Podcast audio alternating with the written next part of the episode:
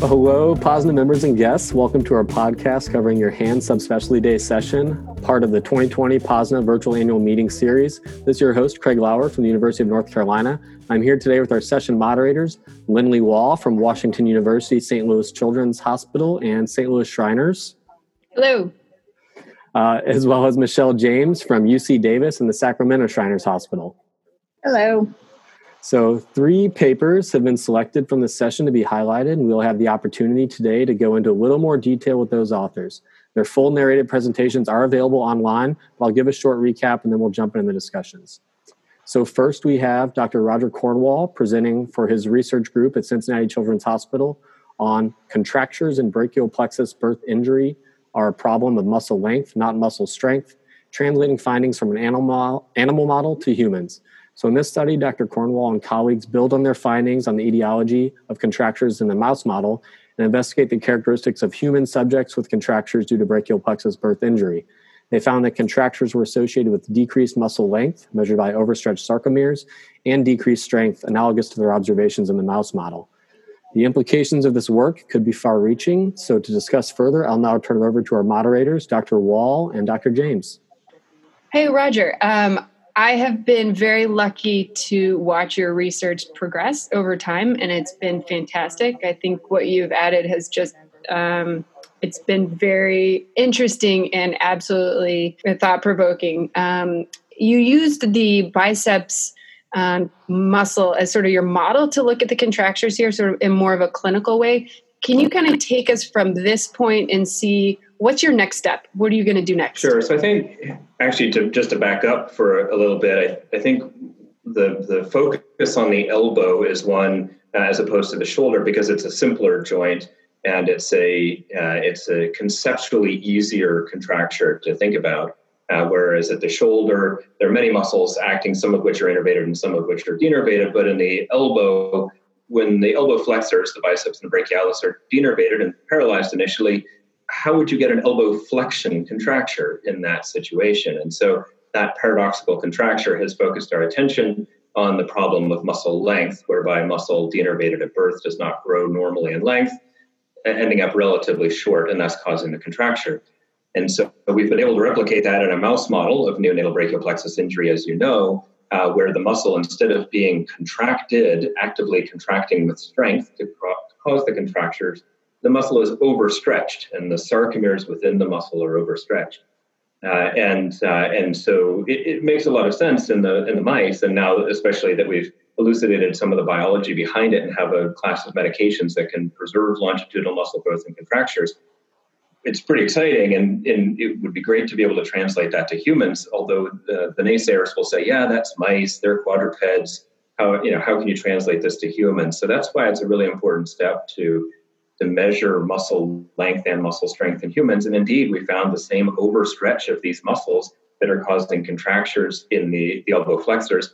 Initially, we were looking at the biceps and the brachialis uh, with this, this new device that, uh, that we adapted from collaborators at Stanford. Uh, but we had some trouble getting reliable measurements as deep as the brachialis. So that's why the biceps focus. But indeed, the, the biceps muscle is too short. It's overstretched in its so called contracted position and it's too weak. And so what what I think this does is two things. Number one, it it validates the, the mouse model that we have, where we see the exact, mean, shockingly similar graphs and images of the sarcomeres between the mice and the humans. Validates the use of the mouse model for more translational work in terms of uh, understanding the biology and, and, refining our biological targets. Uh, and number two, it, it, makes us stop and think about what we're doing to all of the contractures around the, the, the body in these neuromuscular conditions like CP and brachial plexus birth injury, where we are operating under the assumption that the muscle is too strong, and so we're weakening muscles either with Botox or by cutting them, where in fact the muscle is actually just too short. And so we need to think a little bit more carefully about lengthening muscle rather than weakening it. And how we do that in practice is a little bit tricky to, con- to conceptualize, but I think at least it's an important mind uh, set that we need to change. Roger, this is Michelle. I, I have followed your work also for a long time, and I love that you think out of the box, you know, and that that you're looking at something that looked like it was a problem of a muscle being too short, but we, we were wrong about the reasons that the muscle was too short. The fact that denervation early in life retards growth in brachial plexus birth palsy or other conditions where that might happen. How do you translate that to cerebral palsy, which uh, is a neuromuscular condition, but by my understanding of it, doesn't involve denervation on like a, a root level? That's a fantastic question. So, first of all, very little, almost nothing is known about the regulation of longitudinal muscle growth from the from the muscle standpoint or from the nerve standpoint. We don't even know where the sarcomeres are added within a muscle, if they're interstitial or if they're at the ends or, or whatnot. And so the, the mechanisms by which this the, the normal growth occurs are, are, still being sorted out. And so we're trying to sort that out simultaneously with what is perturbing it or how it's perturbed in, in denervation. But interestingly enough, uh, when we think about uh, upper versus lower motor neuron lesions, such as CP versus brachial plexus birth injuries, we're thinking about it from a motor standpoint. And uh, I'm sure you've seen children with uh, with C5, C6 root avulsion injuries to contractures. And we've also replicated sympathetic and afferent innervation of the muscle from the preganglionic root avulsion injury. We have additional data that are implicating sympathetic innervation as being the most important uh, form of innervation regulating muscle growth uh, rather than efferent innervation, at least in length. And so there's certainly a, an autonomic component to cerebral palsy uh, that could link the two. But I, I, think we just need to get out of the, the paradigm of thinking of muscle as a contractile unit only and only powered by an efferent neuron. It's a much, much more complicated neuromuscular interaction and a much more complicated organ than I think we've, we've given it credit for. But we also know that there's a, a critical window of neonatal development uh, during which perturbations of innervation will cause permanent problems. And so that's probably the easiest link between CP and brachial plexus birth injury, and then it occurs in between the third and fourth trimester of, of muscle development, the fourth trimester being the first three months ex utero. Okay, thanks. So, kind of going back, um, thank you for explaining it to a level that I'm sure we all understand beautifully. Um, but I had a question. So, what are you doing now? So, your T, you have that, you've established that you've got these contractures that's based more on the sarcomere. What's sort of your next step? I mean, are you um, looking for medications to treat this, or what's sort of your goal? Yeah, so ideally we would we would want a medication that we could give to these children during the time during that critical neonatal period to trick the muscle into thinking it's innervated to grow normally in length so that when it is reinnervated either by spontaneous recovery of the, the neurons or by surgical reinnervation that the muscle has not experienced that denervation stage and therefore is able to resume growth thereafter. Uh, and so, fortunately, in our mouse model, we've identified that the problem with muscle growth in length is one of proteostasis, so protein degradation versus protein synthesis, and that it's an elevation of protein degradation. And if we give proteasome inhibitors that, that inhibit the main pathway of protein degradation, we can actually preserve longitudinal muscle growth in denervated muscle and completely prevent contractures. So, our next steps, rather than just translating that directly to humans, because widespread proteasome inhibition is actually quite toxic, our next steps are to identify in a, in a much more molecularly specific way what switch is flipped in the denervated muscle to change that balance of protein degradation and protein synthesis. How is that regulated? There are many known regulators, and we're interrogating those. And then we're also approaching it from the nerve side. Which neuron is it that's relevant? And I mentioned the, the potential role of sympathetic, but we have to rule out afferent innervation as well, and the molecular connections between sympathetic and afferent innervation and with the muscle. So we're approaching it from the muscle end and the nerve end to try to find the, the much more molecularly specific switch that we can then flip medically. Because ideally, we want to only affect the denervated muscle with any medication that we give, and we can't do that just by local injections into the muscles. As we know, there are widespread muscles involved throughout the limb, and, and really to, to get the muscle longer, you have to get every single fiber in that muscle longer, and you can't do that just by injecting into the muscle. So ideally, we want to give something systemically that will primarily target the innervated muscle. Great, thank you. Thank you, Dr. Cornwall. Um, we're going to move on. So next we have the pleasure of welcoming Dr. Benan Dalla Ali from Great Ormond Street Hospital uh, for Children in London with his presentation of carpal tunnel syndrome and mucopolysaccharidosis type 2, Hunter syndrome, and the effect of enzyme replacement therapy. This was a retrospective review of carpal tunnel symptoms and response to treatment in 17 pediatric patients with MPS type 2. So, in this study, they found that the symptoms of carpal tunnel, which very commonly develop in mucopolysaccharidosis type 2, only developed in 50% of the 10 patients who had normal nerve conduction studies at presentation and were on uh, enzyme replacement therapy. The six patients who presented with abnormal nerve conduction studies remained symptomatic and did end up requiring treatment despite enzyme replacement therapy. So they conclude that enzyme replacement therapy may help in patients who do not yet have symptoms, but those who are already symptomatic with abnormal studies, it should not be expected that the uh, therapy will alleviate their carpal tunnel symptoms. Again, there's lots of interesting information here, so I'll let the moderators go into a little bit more detail. This is uh, Lindley Wall again. Um, this is a great cohort, and I, we really appreciate you getting this information out there. Um, I had a question with regards to do you think that the enzyme replacement therapy actually changed the natural history of carpal tunnel in these patients? Um, it's very difficult to tell. I mean, we've as exactly as just mentioned in the summary, it is a small case series there. Um, it's difficult. We cannot ascertain. We can't do a randomized controlled trial, everyone was on the enzyme replacement therapy. So I definitely can't confirm that from that. All I can do is show the trends that we found from the cohort of patients that we've been treating. Do you see any change? Do you think that it'll potentially change recurrence? Well, we hope so. Um, I mean, the big thing that this study did show was that those that did have a normal electrophysiological studies, normal conduction velocities and distal latencies were remain normal. 50% of them stayed normal after a follow-up of around nine years, while 50% of them progressed and eventually needed a decompression. Whilst everyone that did have an abnormal neurophysiological study at presentation all went on to deteriorate and eventually needed decompression. Now, whether that's the enzyme replacement therapy, I can't answer that. But it's a trend that I think should be shared within the community. Um, and hopefully, with more patients, we, we might be able to show this trend in a bit more detail. But at the moment, I can't conclude that for sure.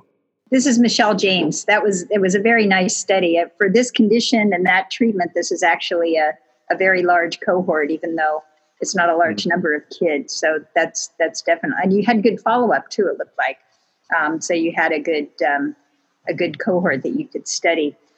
I, I have two questions um, coming from two different angles. It doesn't seem to me that your study changes recommendations for enzyme replacement therapy. That is still something you start as soon as the diagnosis is made, correct?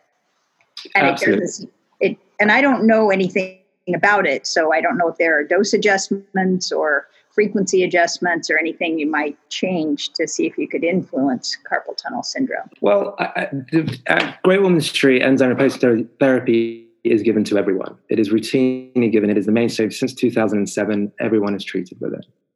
Now, on the same dose, and that is controlled by a metabolic team.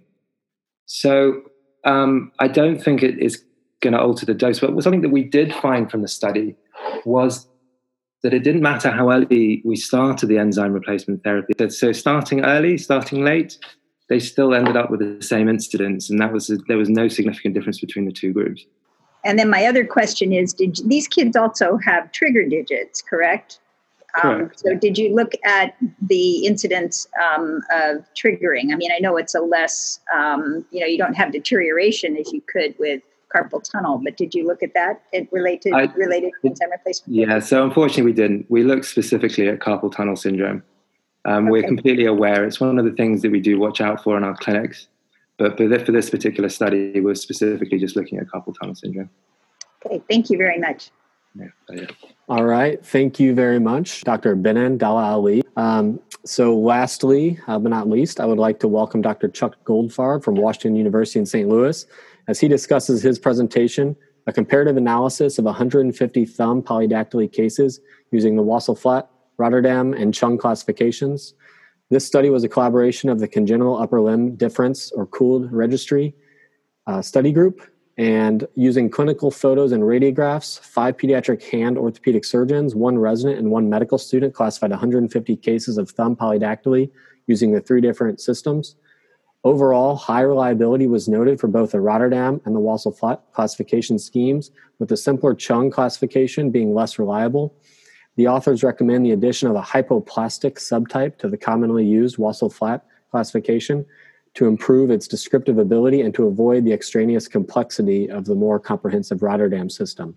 Again, I will turn it over to our moderators and Dr. Goldfarb to discuss this work. This is uh, Lindley Wall again. Um, this is a great study, and uh, we know this took a lot of effort and it's provided really good um, assessment of these classifications. I guess um, in your presentation, you had emphasized the point of classification systems was to improve communication and also to try to guide surgical treatment. Do you think that there is a component of the polydactyly that is potentially not um, uh, included in the classification with regards to soft tissue?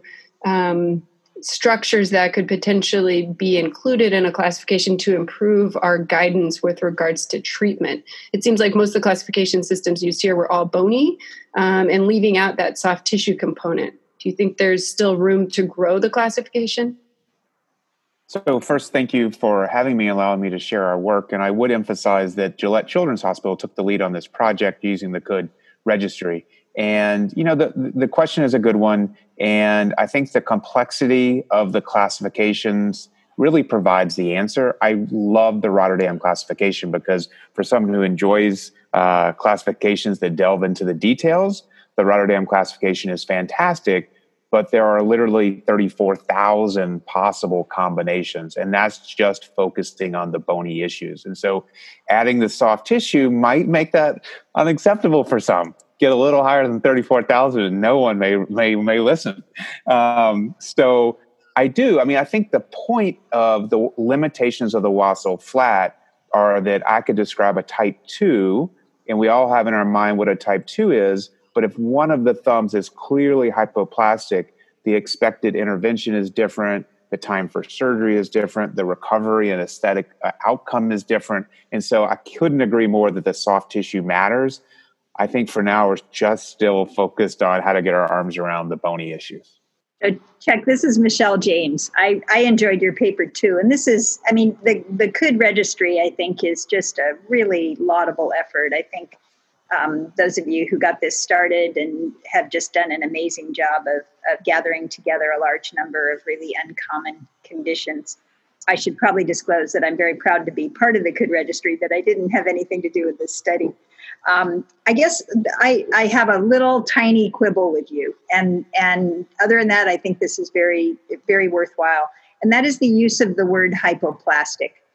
If you mean hypoplastic, I mean if you say hypoplastic, that means to kids hand surgeons a certain type of thumb difference that follows you know different levels as Blauth as Blauth laid out, and that that seems to be partly what you mean here. Um, I guess on that, if, if that's the case and you're really talking about thumb hypoplasia, we should be checking these kids for thumb hypoplasia. We should be doing renal ultrasounds and DEB. You know, I mean, that we should be saying they're part of that group and we should be looking for syndrome. So that's one comment. The other is that I think from looking at your presentation and looking at some of the photos, what hypoplastic meant when Hovius wrote that article was more just these weird thumbs that are only attached, you know, by skin. He didn't mean hypoplastic the way that we mean it when we're talking about thumb deficiency. So I guess I found that terminology confusing, um, and I hope you can comment on that. Well, first of all, thank you on the kind comments regarding the CoULD registry. We're certainly happy you're a part of it. And speaking for others involved, it has been a really impressive way forward this study, in my mind, was just really um, cool, for lack of a better word, because they we used the um, the REDCap database to share information on clinical and radiographic appearance. And that's how we did this study at different sites. It was just seamless. It's a really beautiful way to do a study. So I'm proud of the way the study was carried out. I think your point on the use of the term hypoplasia is spot on. And I appreciate your work on radial polydactyly and true thumb hypoplasia, that is hypoplastic musculature of the thenar eminence and the MP joint, et cetera. And you are completely correct. We are not using the terms interchangeably. We mean a hypoplastic um, radial polydactyly with a quote unquote normal residual thumb. And if you look at Chung's pictures, the classification of which I was least familiar, he just draws a little extra thumb. You know, it's just meant to be um, not a situation where the two digits are equal in size and alignment, but rather where the second digit is simply smaller and more obviously the one to be treated with excision and reconstruction. And so that's it's a good point. I'm not sure what an easier terminology will be um, because hypoplastic is used in these other two classifications, as you imply. Um, and I do believe that the suggested addition, the outcome of the study, is the right one. And I, I, will get back to the co-authors on whether that is the right terminology to use. So I appreciate the question and the and the uh, I guess opinion. Thanks. Thank you. Uh, last question. Um, do you think that we've gotten a little laissez faire with regards to classifications? I think this was a good study that there's multiple people proposing their own classifications. Do you think that we as a institution um, should pay more attention to assessing our classifications that get published? I, I think classifications are super helpful for trying to convey complexity. And certainly early in my career, I used classifications to help me understand proposed treatment pathways. The further I get in my career, the less uh, dependent I am on using a classification, but I recognize the importance of classifications especially in research. And so, you know, I don't, I guess, like seeing numerous classifications proposed and published because I think it can confuse the picture unless you get a study like this, which allows us to potentially take the best pieces of different classifications and put it together for, um, I guess, an overall best. So, yeah, I think it's it is an important feature of what we do in all of orthopedics.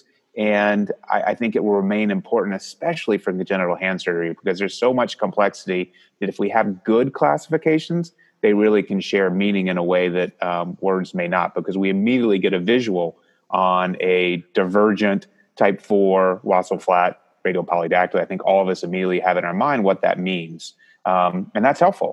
So it, it, it is an interesting topic. It's an interesting question. And I think um, the more conversation we have, the more research papers we have on this, the better. Well, um, I think that about wraps it up. I want to thank everyone, all of our panelists and our moderators for a great discussion. And thanks to all the POSNA members for tuning in.